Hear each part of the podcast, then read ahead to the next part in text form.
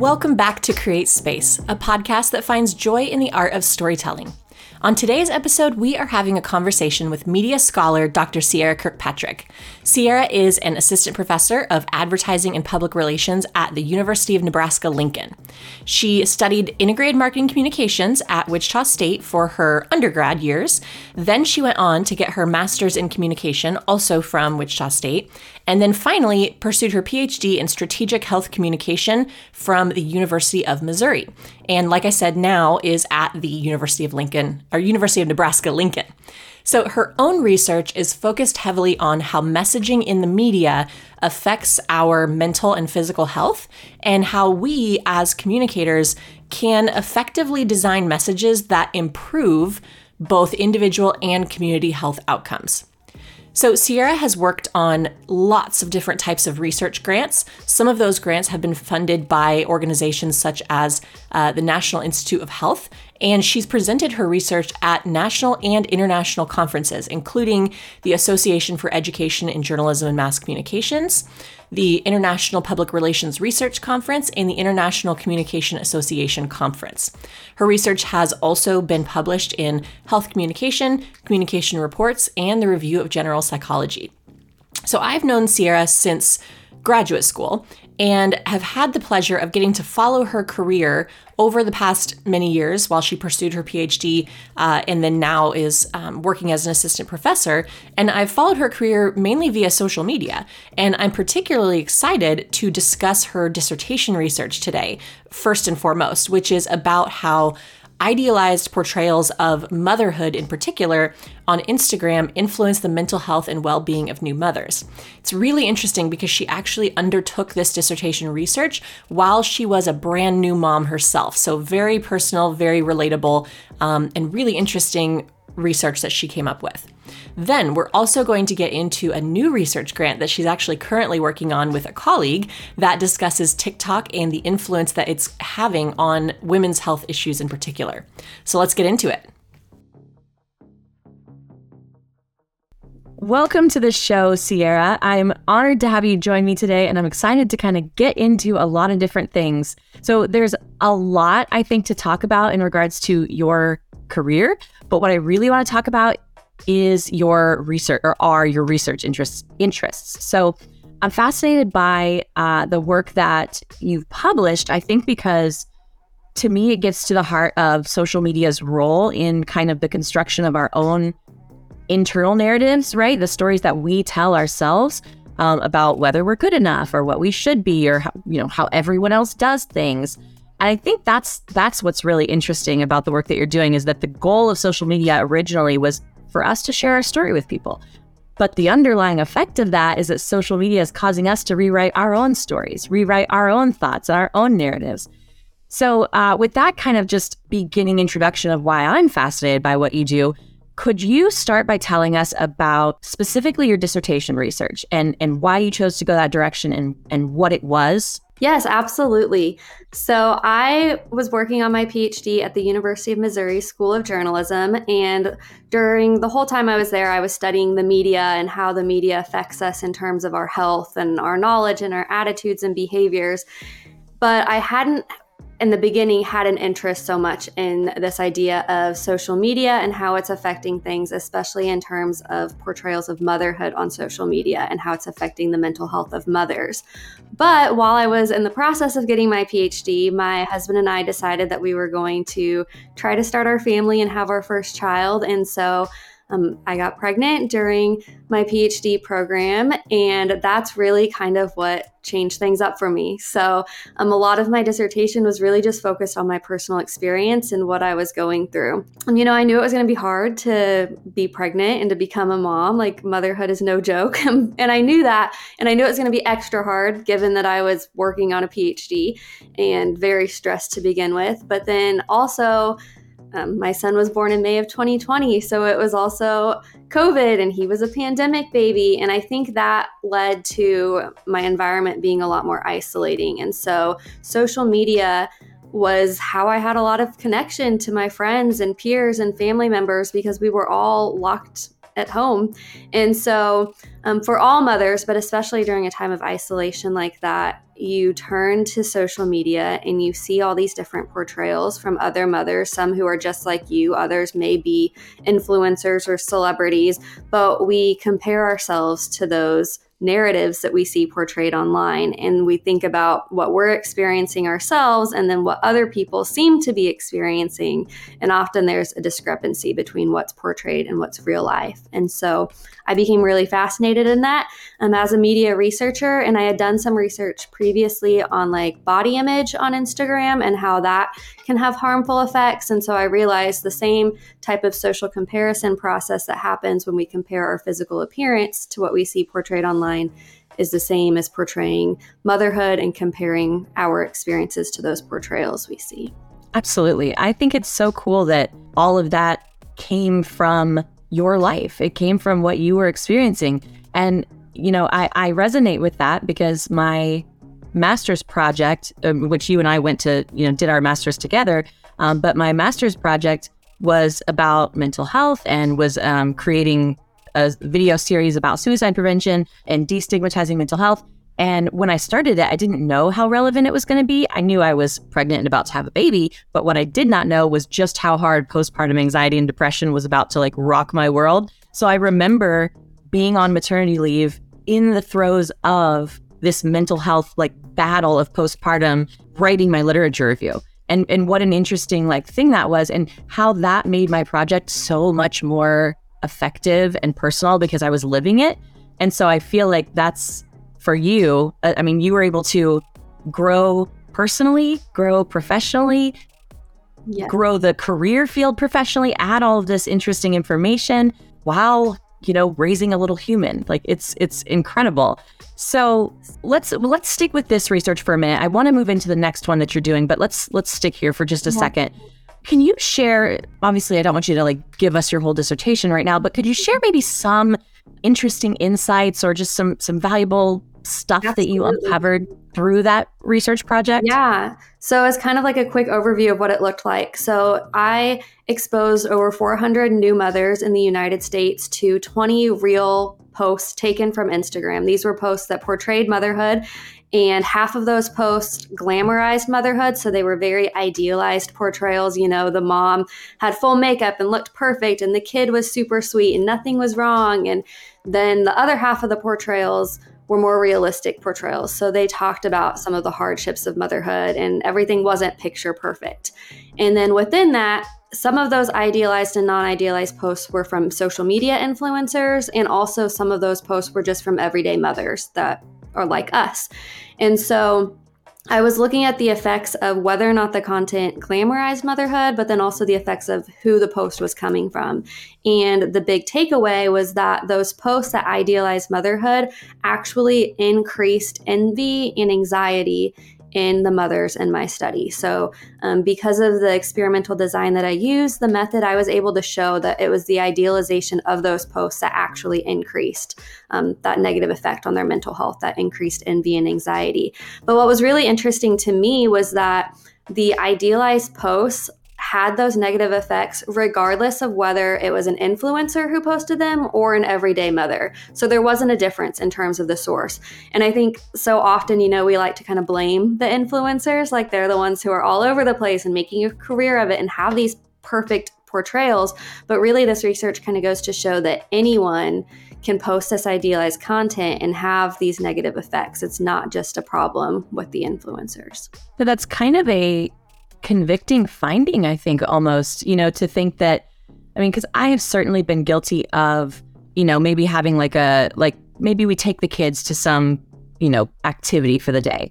And we have some good moments, but by and large, because they're both young and, you know, family trips are hard, like there's a lot of not so good moments. But I get the good moments on camera. And then at the end of the day, I want to make a post. It's like, oh, look at this really sweet thing that my really sweet family did. And not to say that we all need to just like air all of our dirty laundry on social media by any means, but to think to myself, because I intentionally ignored the hard parts of my life, because I wanted to, I mean, in reality, kind of show off to people, right? Perhaps I made another mom's life just slightly harder by doing that. Like that's a kind of a convicting thought. And I do think that we don't often relate that more to our sphere of influence. We relate that to the influencers, the big names, the people with millions of followers. So I find that really fascinating. Yeah. And I think, social media, it is a highlight reel. It's so easy to, make things look good and focus on portraying the things we want to portray. And I think that's okay. I think it's important to share the things that we want to share and that make us happy. But yeah, that recognition that, maybe I should be a little more open and, think about what effects this might be having. And, every once in a while, post about the things that aren't going great too, just to kind of help bring us all back to that reality that, I portray my life this way, but you know what? Sometimes crappy things happen too. And so having that balance, I think, can be really helpful for other mothers. Yeah, because I do almost think that sometimes the, algorithm or just the content that I'm consuming for whatever reason will almost pendulum swing to where maybe it's almost a bunch of moms that are in the thick of it and like not necessarily complaining, but definitely sharing the real world stuff. And then I almost find that I'm wallowing, for lack of a better term. So I do think it's a balance. It's what you said, like appreciating and being grateful for what we have while also recognizing that things are hard for everyone and seeing the shared humanity. And I mean, it's all delicate, but that's communication and society in general, I suppose, which I'm sure was a challenge for you in this research. So I guess that's a question I have. What challenges did you face as you were tackling this topic? I'm sure it wasn't all straightforward. Yeah, so a couple different things, but I think with the type of research that I do, I'm taking messages that exist in the media and trying to experimentally test what effects they have. And so there's a couple different ways to do this, and I won't get too into the weeds of it, but sometimes in my studies, I will create my own stimuli. I'll create my own social media posts that represent what I want to study. But ideally, it's better if I can take posts or messages that already exist in the real world. And so that was something I really wanted to do with this study, was I wanted to use real mothers' Instagram posts and be like, these are things that actually exist and actually having these effects. But one thing that I ran into, first of all, I had to spend hours like scouring the internet to find things that matched what I needed while still controlling for other things that I didn't want to test for. But part of it, these are mothers who are sharing pictures of their children on social media. So I was kind of in this like ethical position of like, okay, is it bad if I like take these women's pictures and use them for the good of my research and show them to other mothers? And so that was something that I kind of had to think about. But what I ultimately decided to do was that with the influencers, I just went ahead and used their posts. Like, they're trying to be public figures. They're very knowingly putting themselves out there to a mass audience of people who don't know them. But for the other mothers who weren't necessarily posting for everyone to see, and who post more so for like their family and friends that follow them, I contacted them and I was like, hey, I'm a young mother. I'm doing this study and I would really love to use your post as a part of this study. Like, would you be okay with that? And so that was kind of challenging because I did have some mothers who weren't comfortable with it and who did tell me no, but a lot of them were willing to let me use their posts. And not only were they willing to let me use their posts, but they were also fascinated by the research because they saw the need and they wanted to know the findings. And so I like had a list of mothers whose content I used in my study who wanted me to send them the findings afterwards. And so that was really neat because it kind of just helped to reaffirm like, okay, this is really important work and it does matter. That's great. So then after your dissertation was wrapped up and you, started your new job at University of Nebraska-Lincoln, right? Yep. Making sure I got all those in there, right? As an assistant professor. Now, somewhat recently, actually, I remember seeing on Facebook, so talking about social media, that you got this amazing grant opportunity, that you got this award. You were named an emerging scholar for the AEJMC, which for those of you who don't know is the Association for Education in Journalism and Mass Communication. But they awarded you a grant of $3,500 to conduct a research study about TikTok on young women's health. So I'm going to have you tell us more about that. But I think when I saw that, I was like, oh my gosh, this is so cool. Because you took this kind of niche area of moms, which of course I resonated highly with, but not everyone would. And now you're moving into women's health holistically and on TikTok specifically. And I don't know anything about this research yet, since you're working on it, obviously. So I'm so curious. I don't know what you can share at this point and what you can't. Can you give us a background on what you're doing? Absolutely, yeah. So I think one thing a lot of us have heard is that people are using TikTok to get health information. So there was a couple of news headlines a few months ago that said that, especially among Generation Z, TikTok is like the go-to source to find information. So they're not going to Google to look up what they want to know. They're going to TikTok because they can find information there and get recommendations and learn about all sorts of topics. And so this is very interesting. But then when you think about it from a health communication standpoint, that means that the content on TikTok is likely affecting people in terms of their attitudes and their knowledge and the behaviors they're making that affect their health. And so I have a friend and colleague at the University of Missouri who is wrapping up her PhD right now, and she is super into TikTok as well. And we both have a shared interest in women's health. And so we teamed up and we wanted to think about, you know, what content is out there, what's really taking off on TikTok, and what effects it might be having. And so what we found is that one topic that's really popular on TikTok is talking about pap smears. So a little out there, but pap smears are important, obviously, for cervical cancer screening. It's how doctors are able to detect precancerous cells and ultimately help catch cervical cancer early and treat it. And so what's really interesting is when you go on TikTok and you search for pap smears, there's an abundance of information. So there's everything from young women recording their pap smear experience as it's happening, or talking about it in their car, like right before or after, and maybe they're like terrified to go in, but they're going to do it anyway. And then there's also doctors who are going on there and trying to encourage young women to make sure they get their pap smears.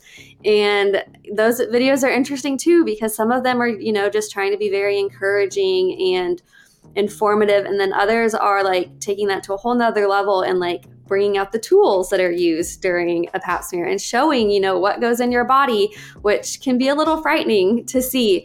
And so for this project that I received the grant for, I'm working with that colleague. Her name's Larissa, and we are studying two different things, ultimately: how TikTok is being used to seek health information. So just overall, how young women are getting health information on a variety of different topics, and how they perceive that content in terms of whether or not they trust it, if there are certain people they trust more than others.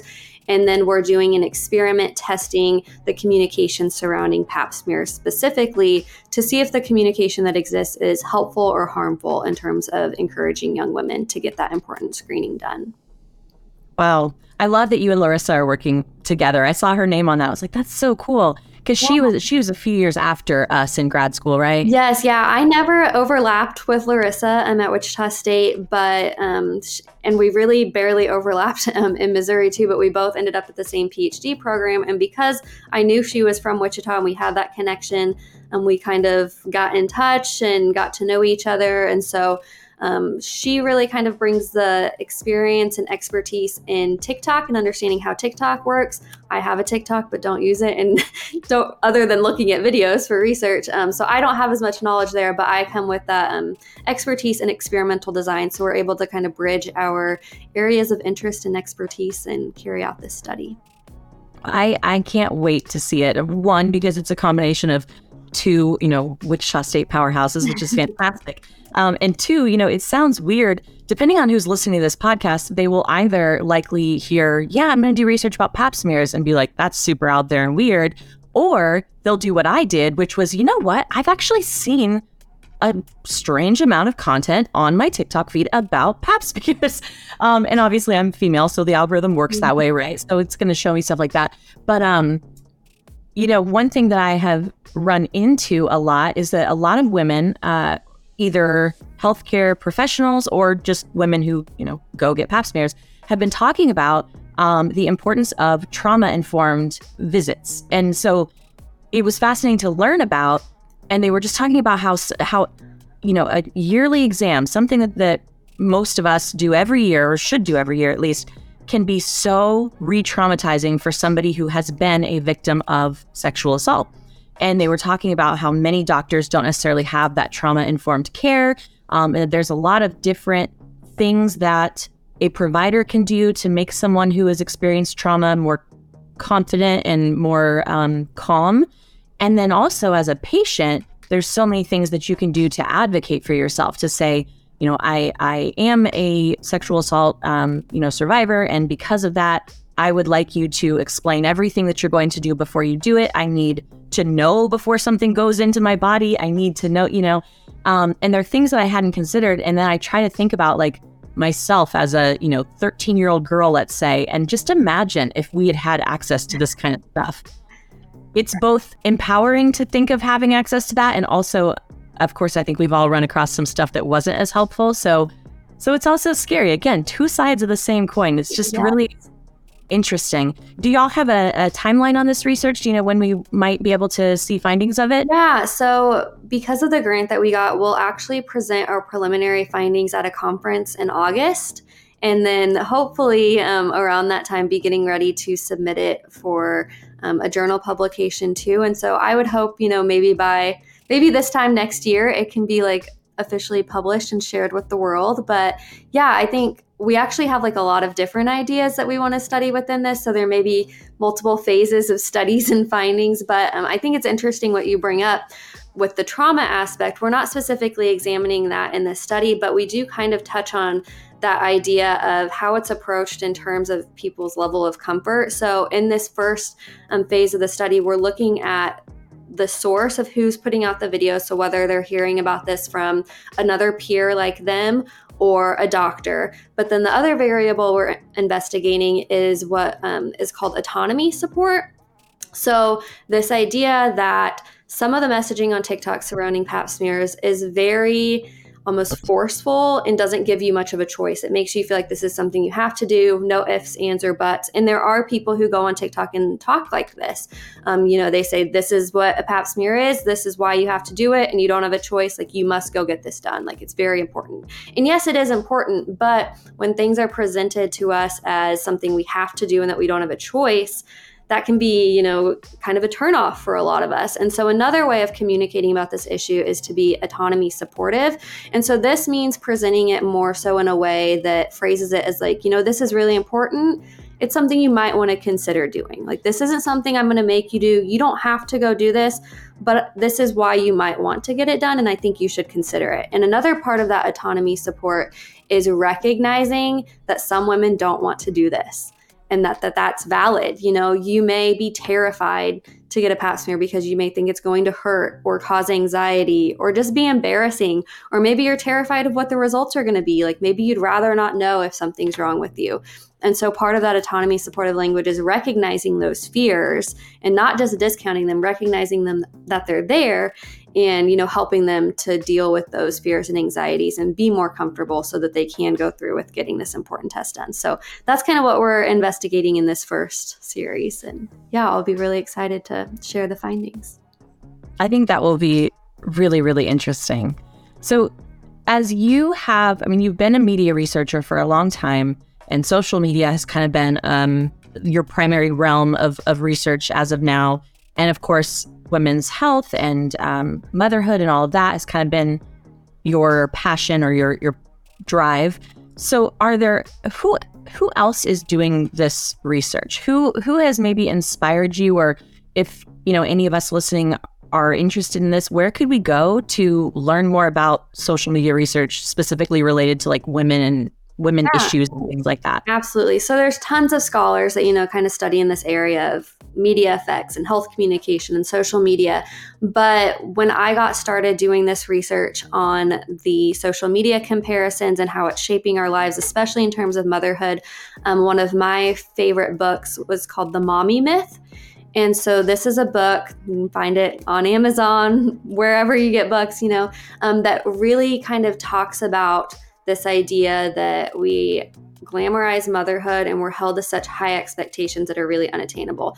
Now, this book talks about the effects of media on that. So it was really awesome for me to be able to get like a history of this area. So the idea of idealizing motherhood isn't a new thing. It's not something that we can blame on social media. It's actually been happening for a really long time. And so in that book, the authors talk about how in the 70s and 80s, motherhood was glamorized in magazines.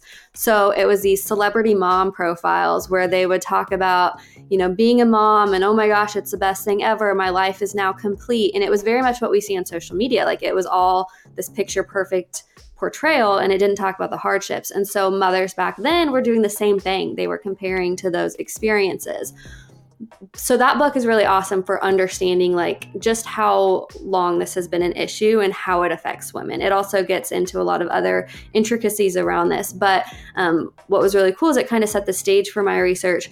But when we think about, you know, mothers in the 70s and 80s, like looking in magazines, well, now it's such a bigger problem because we literally have our phones on us all the time, every single day. So while I'm up, you know, breastfeeding my son in the middle of the night in the dark in the nursery, I'm not going to be reading a magazine, but I probably am going to be on my phone scrolling through Instagram.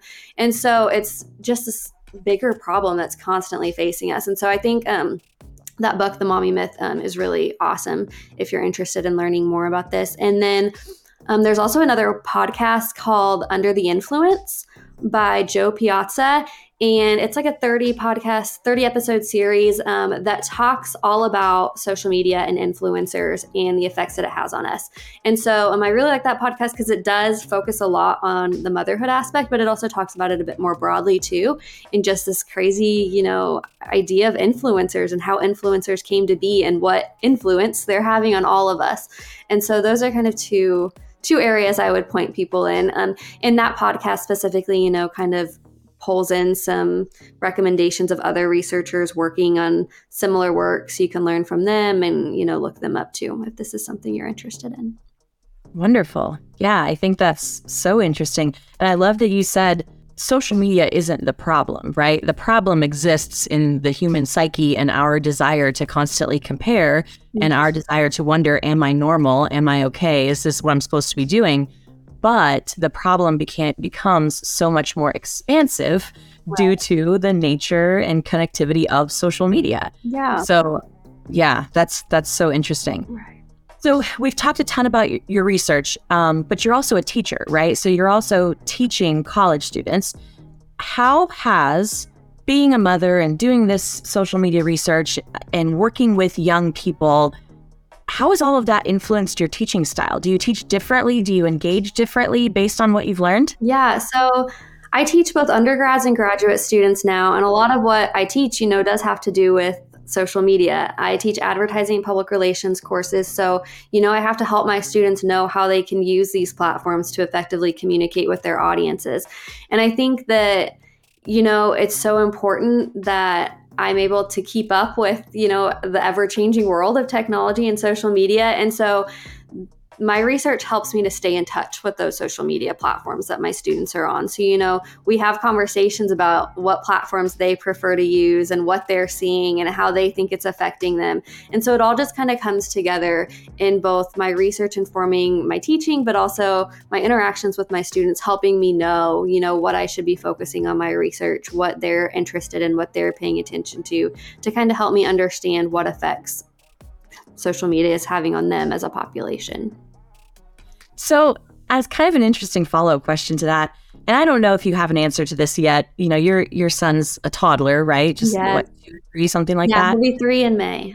3 in May, that's awesome. And, you know, and mine are 5 and 7, so a little bit older, but still relatively young to be thinking about this. But do you have, like, from your position of knowing as much as you do about media effects, do you have any thoughts or plans on how you hope to handle social media with your child in the future? Yeah, that's a great question. And, you know, I think it's so easy when you're, you know, thinking about being a parent or starting out as a parent to be like, you know, I'm going to be protective of my child. You know, he's not going to be on my phone all the time and exposed to all this stuff. But already my kid's watching videos on TikTok. You know, he loves the funny dog videos and they make him laugh and that makes me laugh. And so we watch them. But, you know, as he gets older, I do think it will be an important thing. I think, you know, helping all children to see that, you know, social media is an opportunity to create a story, to portray ourselves to others, but we should be mindful of what we're doing and think about the effects it can have. But also the other side of that is to always remember that the stories that we're seeing portrayed from other people online aren't the real truth. So that's part of their life, but there's also a huge side behind it that we're not seeing. And so, you know, that's something that I think for kids, but also adults and mothers to always keep in mind, you know, that we can follow these accounts and we can see all these idealized portrayals. We can even enjoy looking at them, but we need to always remember, like, this isn't everything. So to only compare ourselves to what we see portrayed online isn't enough. We need to also try to have a community that helps us to see beyond that. And, you know, with the children thing, it's so interesting because my son and even lots of kids born before him, you know, they're not going to know life without social media. Like, I can remember life before social media, barely, but I can. And for them, that's not the case. Like, they will have always had phones around and had social media and the internet. And for most of them, their lives are already public. You know, I'm already sharing photos of my child, which again can be an ethical thing to think about. Like, how much should I portray? You know, he doesn't have the ability to tell me whether or not he's okay with that right now, which I think as he grows up, that will be something we talk about. You know, I'll make sure he's okay with me sharing what I share. But, you know, there's a lot of layers there and a lot of things. But I think the important thing is to communicate about those things from a young age, even, so that they're aware of the opportunities and the pros and the cons associated with social media. Yeah, that seems like a really healthy, balanced way to look at it. Like you said, there's lots of layers to that. And you know, I didn't tell you I was going to ask you that question beforehand. It just kind of popped into my head. Yeah. Maybe out of my own sheer curiosity, because it is so layered.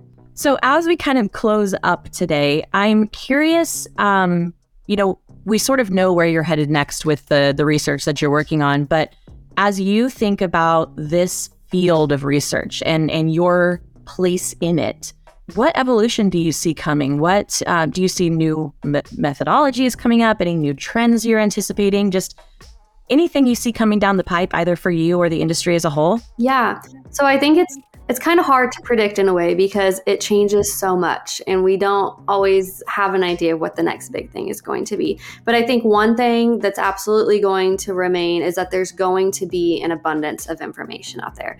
There is so much information out there available to us, and there's so many ways that the media is influencing our health. And so I don't expect to run out of things to research in my career. I mean, even with the pandemic alone, there was so much to study in terms of health communication. But I think there's going to continue to be that trend of a lot of information. I also think that video is going to be continuing to be a huge thing. So video, you know, like we see on TikTok, it's a whole other layer of being able to share experiences and perspectives and information. And so understanding the effects of that and the power of video, I think, is going to be really important. Misinformation, I don't think, is going to get any better or go away anytime soon. So that's going to continue to be an issue. But, you know, I hope we can find a healthy balance of, you know, living our lives online and living our lives in the real world. You know, as a parent, I often do struggle with, like, making sure that I put my phone down and focus on the moment and give my son my full attention. It's just so easy to be constantly wrapped up in what's happening online. And so, you know, I hope that people can find that balance. And I hope that my research can kind of examine that a little bit more. You know, the research I've done has shown the harmful effects that social media can have, like on new mothers, for instance. But I'd really like kind of my future research to maybe look at how we can help mitigate those harmful effects. You know, how can we help the problem instead of just contribute to it? So I think it'd be really cool to, you know, find ways to help mothers cope or to even recognize what's going on and realize, you know, maybe they need to take a break from social media or unfollow accounts that make them feel terrible all the time. Like, why are we continuing to follow them? And so I'd really love to do some research kind of examining how we can do a better job of helping the people that are being affected by social media. That's beautiful. I think you're absolutely right. And some of the most, you know, harmful mothers stuff comes from mothers groups that women join because they want support, right? And then it turns toxic really quickly. So it sounds like there's a huge space there, and your type of research is very needed. And I have loved following what you're doing. I think it's so fascinating, and it's crazy to think back to, you know, 15 when we were in grad school together, and thinking about, like, where you are now and what you've done. So thank you for coming and talking today. I really appreciate it. I'm excited to share it. And maybe we'll do a follow-up episode, you know, next year when everything's published. I think that would be super cool. So I appreciate you. Thank you. Yeah, I appreciate the opportunity to come on, and I love what you're doing here. And I think it's so important to, you know, share the stories of everyone and celebrate what people are doing and accomplishing. So thank you for that opportunity. Absolutely. What a joy it was to have Ciera on the show today. I mentioned this in the interview, but it really has been so amazing to get to witness Ciera's journey from our time in grad school together all the way until now. And I just feel really honored to have been able to share just a little bit of her expertise with you all today. And I will definitely keep you updated as her research continues to develop. As always, thank you so much for being a part of the Create Space community, and I'll see you next week.